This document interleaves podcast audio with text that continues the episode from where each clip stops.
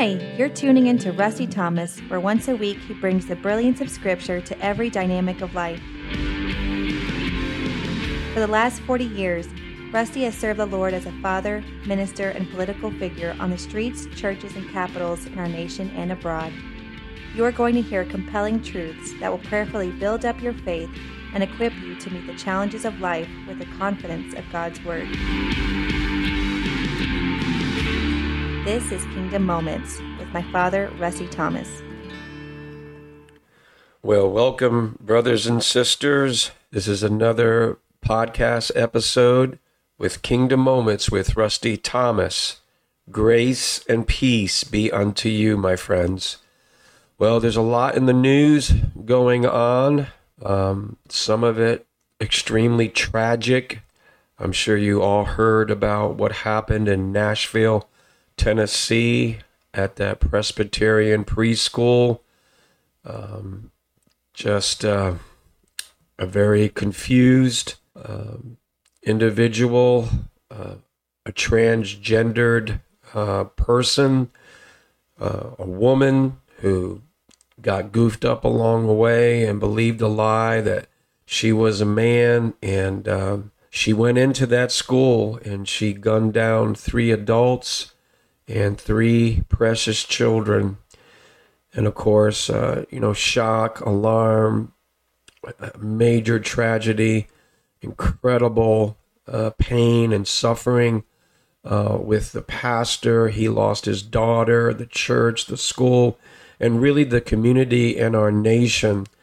And uh, brothers and sisters, I, I do want to make you aware, you know, we've warned for years that when America made the covenant of death with Roe versus Wade, we literally replaced our covenant of life liberty and the pursuit of happiness, you know, with this covenant of death, that it would produce and energize a culture of death. And it has. Uh, we're literally seeing this uh, transgendered movement become weaponized. Um, I've been seeing memes on Facebook, hearing all kinds of reports, even from civil officials that are wearing t shirts with a knife talking about protecting our transgendered children, our youth. Um, I've seen t shirts, um, the same message, but with, with guns.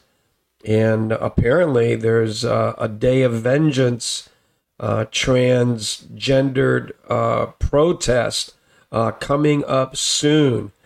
And so we we have to understand these are unstable souls that are deeply confused and we know where that comes from. It doesn't come from God. God is a God of order. The enemy is the author of confusion and they're acting out this confusion and now in very violent ways.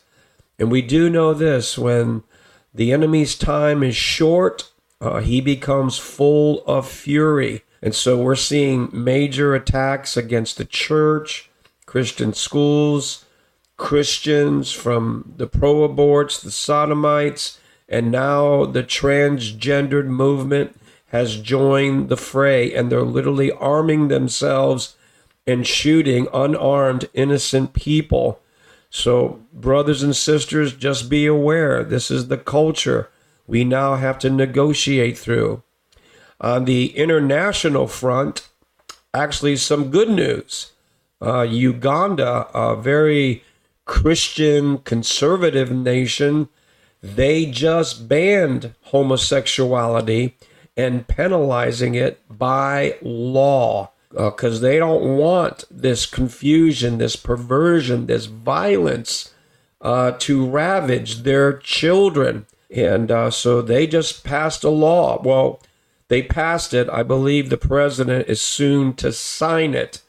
Of course, America and all the Western civilizations and uh, nations, uh, they're having a conniption fit. They can't believe that a nation in the modern world would look at homosexuality from a biblical perspective where it's not just a crime. I mean, excuse me, it's not just a sin, but a crime. And it needs to be penalized by law according to the scriptures. And so Uganda wants to honor the Lord, wants to honor the Bible, wants to see things as God has proclaimed them and act accordingly. So kudos to Uganda and may other nations follow in their righteous path.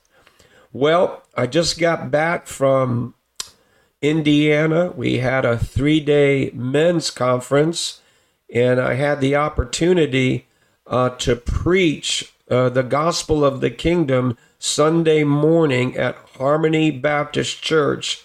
And that's with Pastor Darren Stidd. Uh, he was one of the co sponsors, along with Jason Storms, with Operation Save America to host the men's conference. It was awesome. Brothers and sisters, I got to tell you, what a fruitful time we had. Excellent messages, instructions, great impartation biblically, spiritually. Uh, there was such a grace and anointing present. Um, Jason and Darren and some of the brothers um, uh, put the men through some physical training paces and uh, so there was like hand to hand combat and learning about weapons and safety and, and how to protect your home and things of this nature. Of course, all the men were, were energized by the physical activities.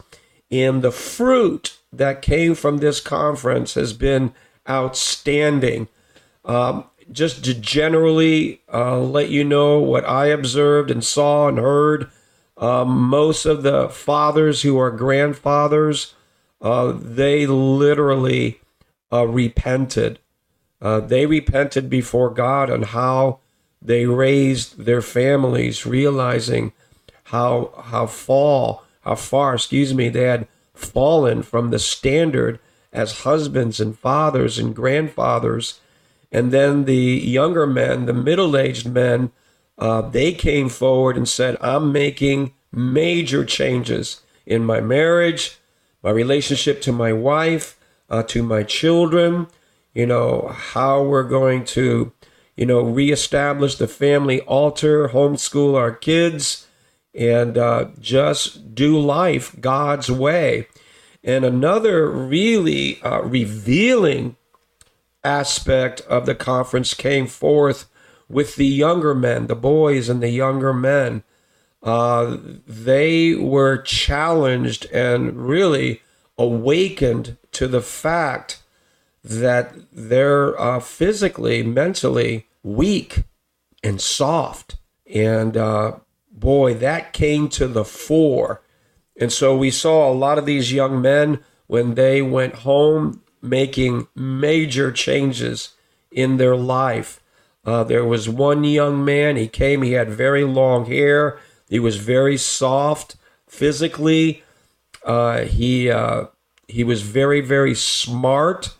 Uh, he God had given him a keen mind, but when he went through this uh, man's boot camp conference, he went home immediately. He had Jason Storms uh, cut his hair. He's already signed up for the gym and he is going to change his diet. And so I just got to tell you, there's such a, um, a void and a bankruptcy amongst men today. And boy, that conference just hit the mark. And again, the fruit that came from that co- conference was absolutely awesome. And uh, if you would like to have a men's conference come to your area, uh, you can contact me through this podcast. Um, I believe on rustythomas.org, the website, there's actually a link uh, where you could uh, contact us and schedule a man's conference in your area. Well, now we want to get on to the topic of this episode.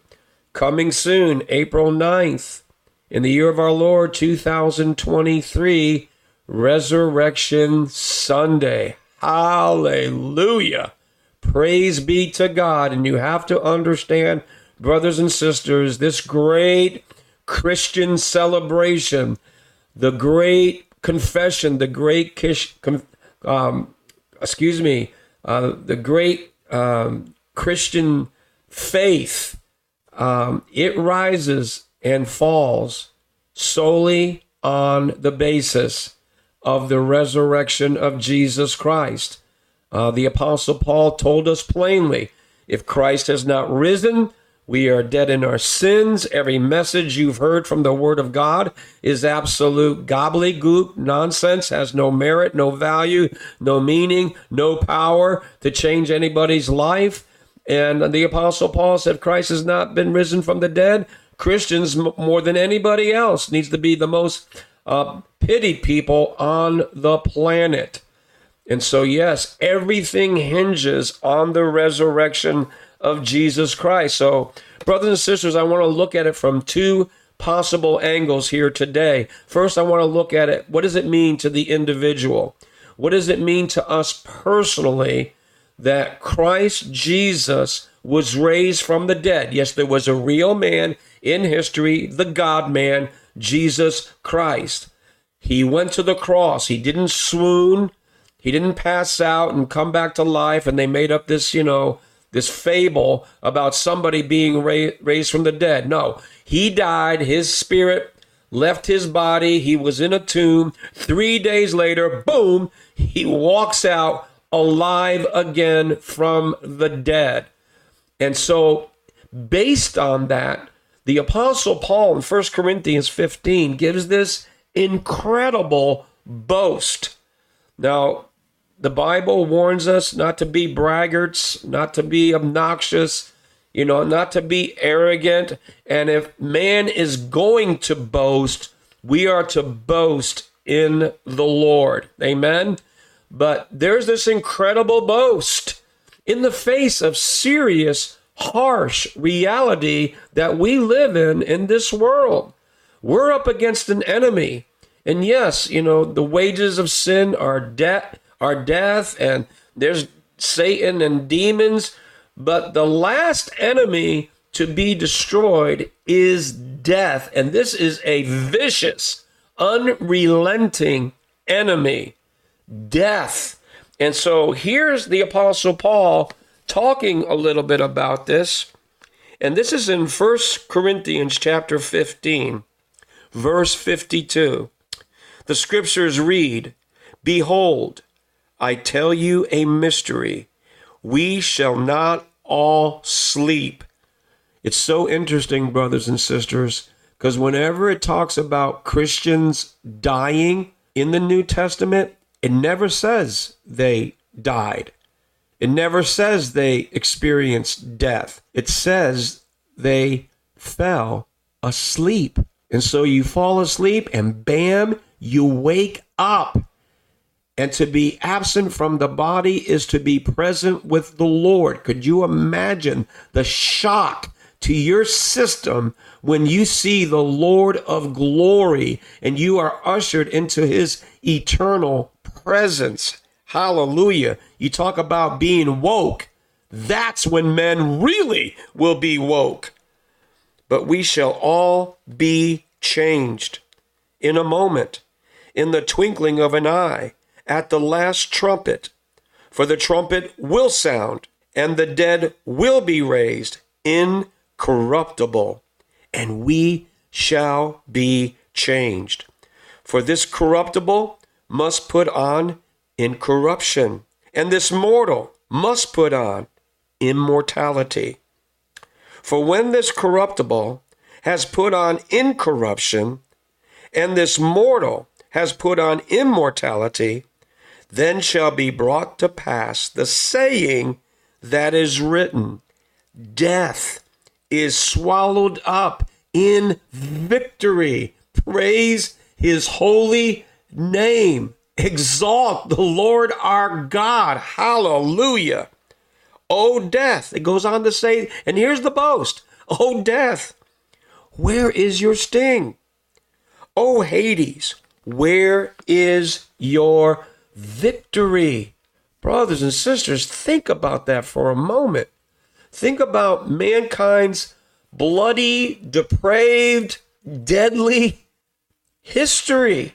Ever since Adam and Eve fell in the garden, every soul that has been conceived and born into this world has faced the frightening specter of death.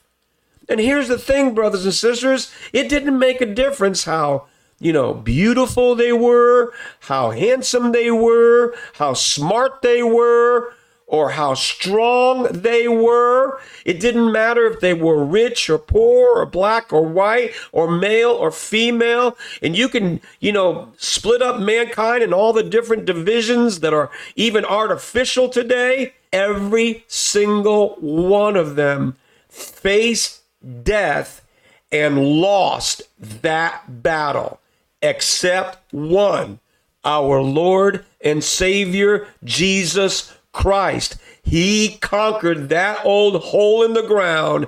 And he says to you and I, do not be afraid. Do not fear. Let not your heart be troubled. You follow me. And he is going to lead us safely to the other side. Praise his name. And I want you to even think about it from this perspective, brothers and sisters, how strong this enemy death truly is. Like if we put together all the armies, the Navy, the Air Force, of all the nations of the world, and we put together all our nuclear power, our laser technology, our chemical warfare, and God only knows what bombs and bullets and guns we have today. Brothers and sisters, you could put all that up against death and who's going to win that battle? Even today, it is death. And like I said, it's a vicious and unrelenting enemy. And yet, in the midst of that incredible, harsh reality, here's the boast Death, where is your sting? O Hades, where is your victory? Death is swallowed up in victory. So that's that's on a personal note. But now I want to look at what does the resurrection mean when it comes to Christ and his kingdom? And I want you to track with me, brothers and sisters, because this is critically important when it comes to the future of this poor fallen world. So I'm going to go to Matthew chapter 26, and we're going to look at verse 62. Now, just to set this up, you know, the Lord instituted the new covenant at the Last Supper. They got done. They sang some psalms and they went to the garden. That incredible struggle and wrestling match with the will of the Father takes place.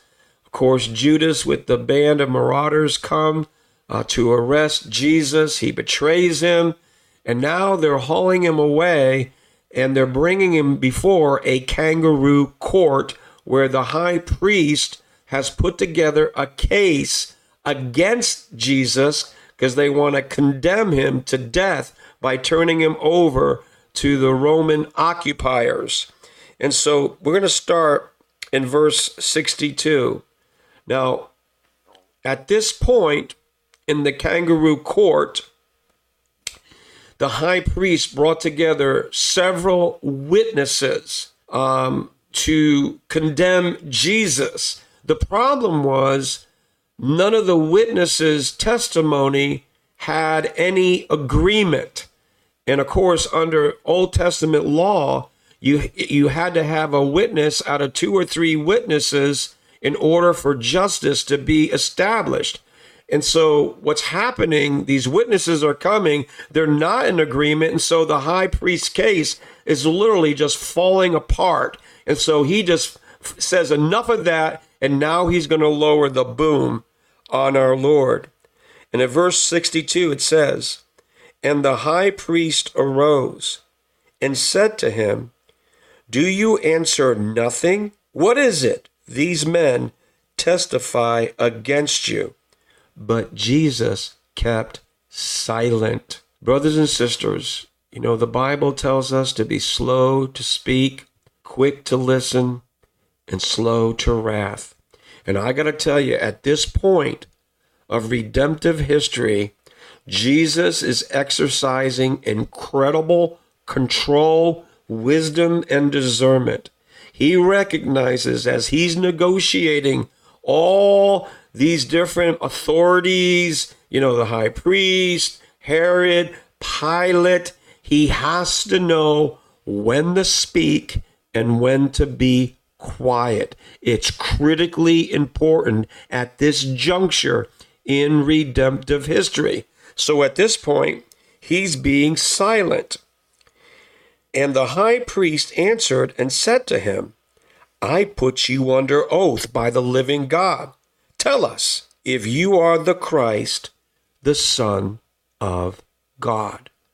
Well, brothers and sisters, we know it was in Caesarea Philippi when Jesus was standing on that rock at that pagan idolatrous place. Underneath that rock was a cave where the ocean came in or water came in, and they believed that was the gateway to the underworld and, you know, all the uh, idols and you know, the bloody, perverted idolatry was taking place. And so it's not a coincidence. He, he chooses that place to reveal that he is the Christ, the Son of God, and also the very purpose of his church.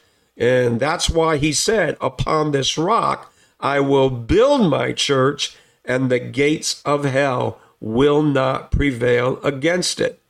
So earlier on, he revealed this to the apostles, but now the high priest is asking him, Are you the Messiah? Are you the Christ? Are you the promised one? You know, are you God's deliverer? All right. So critically important. And so finally, Jesus opens his mouth, and this is what he said to him It is, as you said, now, pay close attention to these words because the implications of this are incredible. Nevertheless, I say to you, hereafter you, pay close attention to that word, you. I know today we don't give a rip about pronouns, but pronouns are important to God's word. It's there for a reason, and sometimes it captures a time frame reference as it does in this passage. He says, Hereafter you will see the Son of Man sitting at the right hand of the power and coming on the clouds of heaven. So let's put all this in perspective kangaroo court, witnesses that cannot agree. High priest is done with that. And now he's asking him point blank Are you the Christ, the Son of God? So when Jesus decides to speak, he chooses probably the premier, primary predictive prophecy of Messiah. And he's actually quoting from Daniel chapter 7, verses 13. Now, understand this, brothers and sisters. This is not a coincidence. This is not an accident. Every Jew, including the high priest, knew the implications of this passage of Scripture. Now, what I want you to notice, he doesn't say a generation 2,000 years in the future are going to see the Son of Man at the right hand of power and coming in the clouds of heaven. Because a lot of people are taught that. They're taught that the, the, the Son of Man coming in the clouds is the second physical return of Jesus Christ. Now, by the way, I truly believe in the second physical return of our Lord and Savior Jesus Christ. But he is not talking to a future audience. He is talking to the high priest. And he says, You and all those folks in that room, you guys, in your generation are going to see the Son of Man come in power riding on the clouds of heaven. So he is quoting Daniel chapter 7 and it's verse 13. And I also want to include 14 because that ties directly to the Great Commission. So here we go. Verse 13. I was watching in the night visions, and behold, one like the Son of Man. There are many titles for our Lord, Son of God, but he also called himself the Son of Man. And it says, coming with the clouds of heaven. So now the issue is all right, Son of Man, Messiah, coming in the clouds, but the issue is are the clouds bringing him down to the earth or bringing him up into the heavens? Well, Daniel tells us the direction. It says, And behold, one like the Son of Man, coming with the clouds of heaven, he came to the Ancient of Days. We're talking about Heavenly Father. We're talking about God the Father, the Ancient of Days. Well, brothers and sisters, we know that Heavenly Father does not have a physical throne upon this earth. His throne is in heaven. And so the Messiah is being caught up in the clouds and he's being brought before the Ancient of Days. And we know this literally took place in the book of Acts, chapter 1. And so here in, in, in Acts chapter 1, um, Christ has been raised from the dead. And the Bible says there's infallible proofs of that truth and that reality because many people saw him. And it's interesting. After he was raised from the dead, he had a 40 day conference seminar with his apostles and disciples. And it was one topic and one topic only the kingdom of God. And after he invests and imparts the gospel of the kingdom to his apostles, they went outside. All right. And here comes this cloud. Uh, it grabs Jesus takes him up in the cloud. They're literally watching him go up in the cloud. And then, you know, the word comes to them uh, a cloud will one day bring him back. But at this point, this ties directly to Matthew 26 and Daniel chapter 7 because the cloud is taking him up. And we know biblically he's going before the Ancient of Days. And it says, and they brought him near before him. Then to him, speaking of Messiah, Jesus, was given dominion and glory and a kingdom. Watch this that all peoples, nations, and languages should serve him. His dominion is an everlasting dominion which shall not pass away, and his kingdom the one which shall not be destroyed. So, brothers and sisters, it's early Sunday morning, right? And the ladies are looking for Jesus, looking for his body. And the angels tell them, Why, why search for the living amongst the dead? To this day, men, that's exactly, we're trying to find life in death, and it doesn't work. And um, we know there was that that encounter between Mary Magdalene and our Lord, and uh, she thought he he was a gardener, which is a very interesting uh, perspective. But when he calls her name, Mary, she recognizes the voice of the Lord. And of course, she's just so overwhelmed, overcome with incredible joy. So she wants to rush to him to grab him, to hug him. And he said, No, no, no, Mary, don't touch me. Not yet. I have to go to your father and my father. I got to go to your God and my God. And so we know later on he was taken up into the cloud, right? And he goes before the Ancient of Days and he's given a kingdom.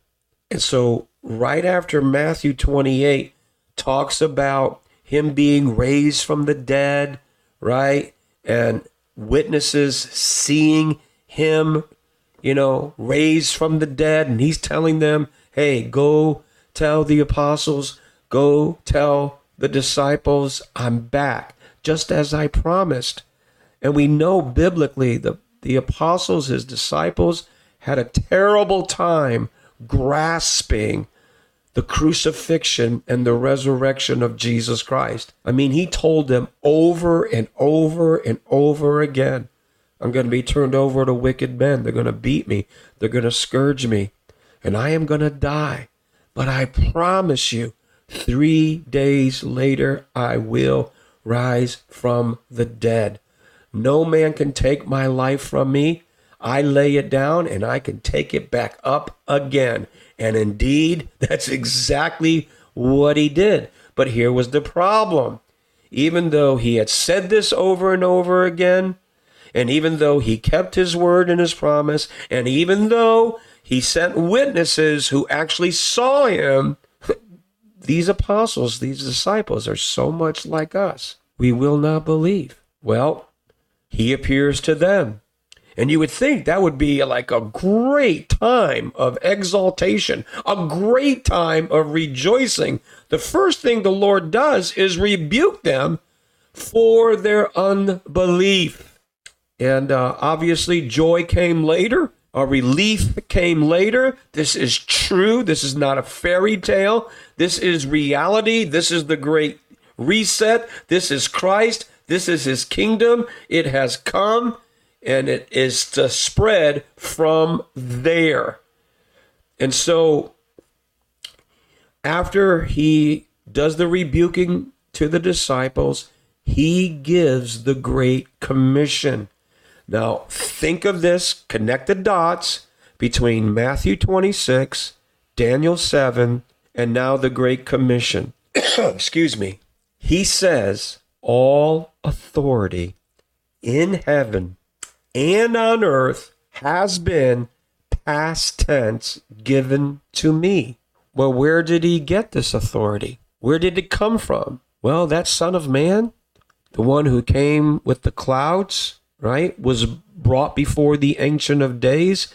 And what did Heavenly Father give to him? A kingdom, a dominion, which shall never pass away and will never be destroyed. Now, brothers and sisters, this ties directly to the book of Daniel and Nebuchadnezzar's dream.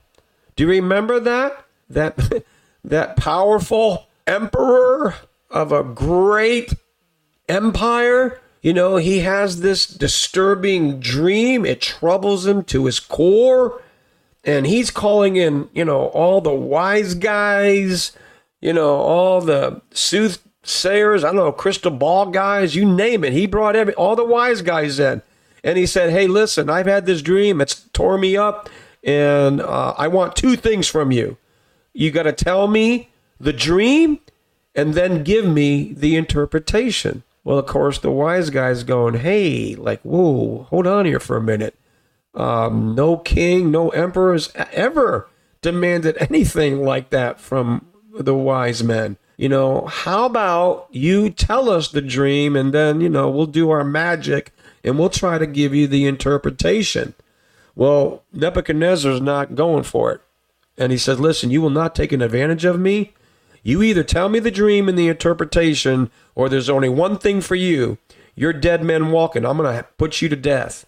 Well, of course, they're freaking out and they're protesting, but to no avail. Nebuchadnezzar wants the dream and he wants the interpretation. And so he he starts sending out his magistrates and he starts putting people to death. And of course, the magistrates come to Daniel, and Daniel is one of the wise men uh, in the realm.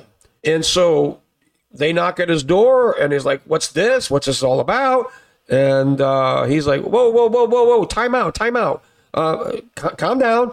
Uh, just give me, give me a little time. Let me seek the true and living God and see what he would reveal to me. and he finds favor with the magistrates. They allow that time, and sure enough, Daniel goes before God. He gets the dream and the interpretation. And he comes before Nebuchadnezzar, O king, live forever. And then he explains the dream and what he saw in a dream. And it was a, a mighty man like a beast, right? The head of gold, right? And the you know the the chest and you know the the middle section and the legs and the feet and you know and he's talking about four empires Babylon being the head of gold, then the Medes and the Persians, then the Greeks, which was Alexander the Great and how much he conquered in the world, and then finally in the Roman Empire. And it says, You saw the beast until a stone. And by the way, one of the titles for our Lord and Savior is the stone of stumbling, the rock of offense. He says that stone was cut out from the beast, hit the beast, the beast was scattered by the wind, and then that stone became a mountain, and that mountain filled the whole earth. And so that was your dream. Here's the interpretation. In the days of those kings, speaking of the Roman Empire, and that's when Christ was born. He was born in Israel under Roman occupation. He said, In the days of those kings, God Almighty is going to establish his kingdom, which shall not pass away, and it will eventually destroy all the kingdoms of men. Now, Jesus Christ assures us that his kingdom came when he came. He said, If I cast out demons by the Spirit of God, you know my kingdom has come upon you. And so once it starts, it will grow, it will expand. That stone will become a mountain, and the mountain will fill all the earth. That's why the Great Commission, all authority in heaven and on earth, has been given to me. Now, church, here's your divine task. Go make disciples of all the nations, baptize them in the name of the Father, the Son, and the Holy Spirit, and make sure the nations keep my commandments. All things that I have shown you, they are to observe. And lo, I'm with you always, even unto the end. Amen. Because remember, this was the promise right from the get go that God was going to raise up a deliverer, that he was going to uh, crush the head of Satan and he was going to bruise his heel. And then God taps Abraham and says, Abraham, through you and your seed, Speaking of Jesus Christ, I'm going to bless all the families of the earth, all the nations of the earth. And God never once deviated from that promise. And we are in a time where that promise is spreading. And Jesus told us about the nature of, of his kingdom. It's not some sudden appearance in the sky like most people believe. Jesus said the kingdom is like a, a little mustard seed that becomes a hedge and then a tree and shoots out its branches. He said it's like a, a, a, a loaf of bread when leavened, it leavens the whole lump. A slow, progressive advancement of his kingdom in the earth. And so, brothers and sisters, as we get ready to celebrate the resurrection of Jesus Christ, know personally we do not have to be afraid of death anymore. Jesus Christ took on death and took death down. Amen. And one day, death is going to be completely defeated, according to 1 Corinthians chapter 15. That is the last enemy to be defeated. But again, as the scripture says, if we believe in the Lord, if we believe in the one he sent, if we believe in the scriptures, Jesus promised we will not come into judgment. Hallelujah. But we will pass from death into life. Heaven can begin now in your soul. How is that possible? repent. Put your faith and trust in Christ. And the Bible says, as we do, the same Spirit that raised Christ from the dead will quicken, make alive your mortal body. And the Holy Spirit will see, seal you unto the great day of redemption. Amen. Where the Bible says one day when we die, we will see the Lord and become just like him in a moment, in a twinkling of an eye. That's our future, brothers and sisters. If you're in Christ, if you're a born again believer, the Spirit of God dwells in you, if you're washed in the blood, if your name is written in the Lamb's book of life, that is your future. I know life is but a vapor. I know we're here just for a little bit. But, brothers and sisters, Christians don't die. They fall asleep and then they are awakened to a reality that's going to blow our minds. Eye has not seen, ear has not heard, neither has entered into the heart of men the things that God has prepared for those who love Him. Praise the Lord. But I also want you to see what the resurrection means to Christ, His kingdom, and the future of this world. So just realize all the things that you're seeing and hearing right now, that's not the whole story. Don't fall for it. Don't. God's going somewhere. He said he's going to shake everything that can be shaken, and the only thing that's going to remain is his kingdom. He said he's going to shake the heavens and the earth so that nations will come to the desire of all nations. That's a title for the Messiah, the desire of all nations. So, brothers and sisters, be of good courage, uh, drink the sweet, eat the fat the joy of the Lord is our strength. Amen. And I pray you celebrate with much fervor the resurrection of Jesus Christ on April 9th, 2023. Until then, this is Rusty Thomas with Kingdom Moments saying, keep pressing on to that high calling prize in Jesus' name. God bless you, saints. Love you. Talk to you later. Bye bye.